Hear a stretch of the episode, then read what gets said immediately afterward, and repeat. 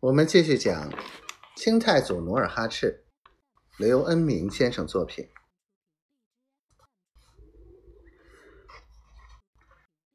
踢踏，踢踏，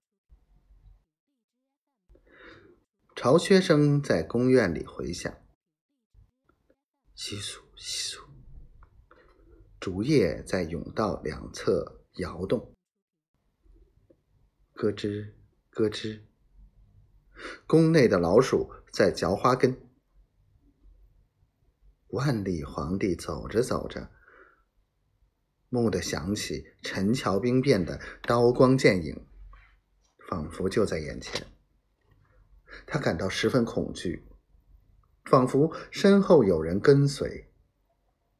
他下意识的回头看了看，心情十分紧张。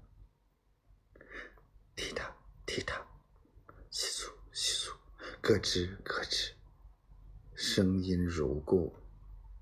万历皇帝越走越感到紧张，两腿有些发颤，惶恐起来。他勉强振作精神，小声喝问：“后面何人保驾？”二弟云长在此。万历皇上一惊，又问：“三弟何在？”懿德现在镇守辽东。万历皇帝一时慌了，他疑神疑鬼的喃喃道：“是谁在身后回话？”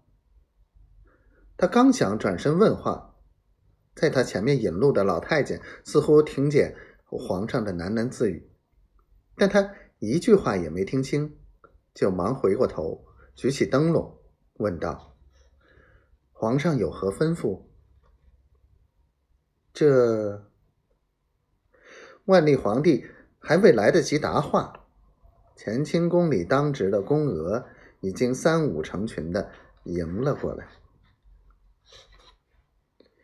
宫灯照耀，如同白昼，香炉里的香烟袅袅。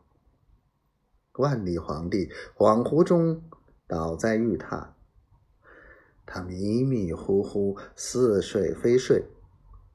突然，眼前关云长、张翼德、李成梁、赵匡胤的名字和音容不时叠现在脑际，出现在殿前、宫门、房檐、床下、香炉上。他几次惊醒。轻唤这些人的姓名。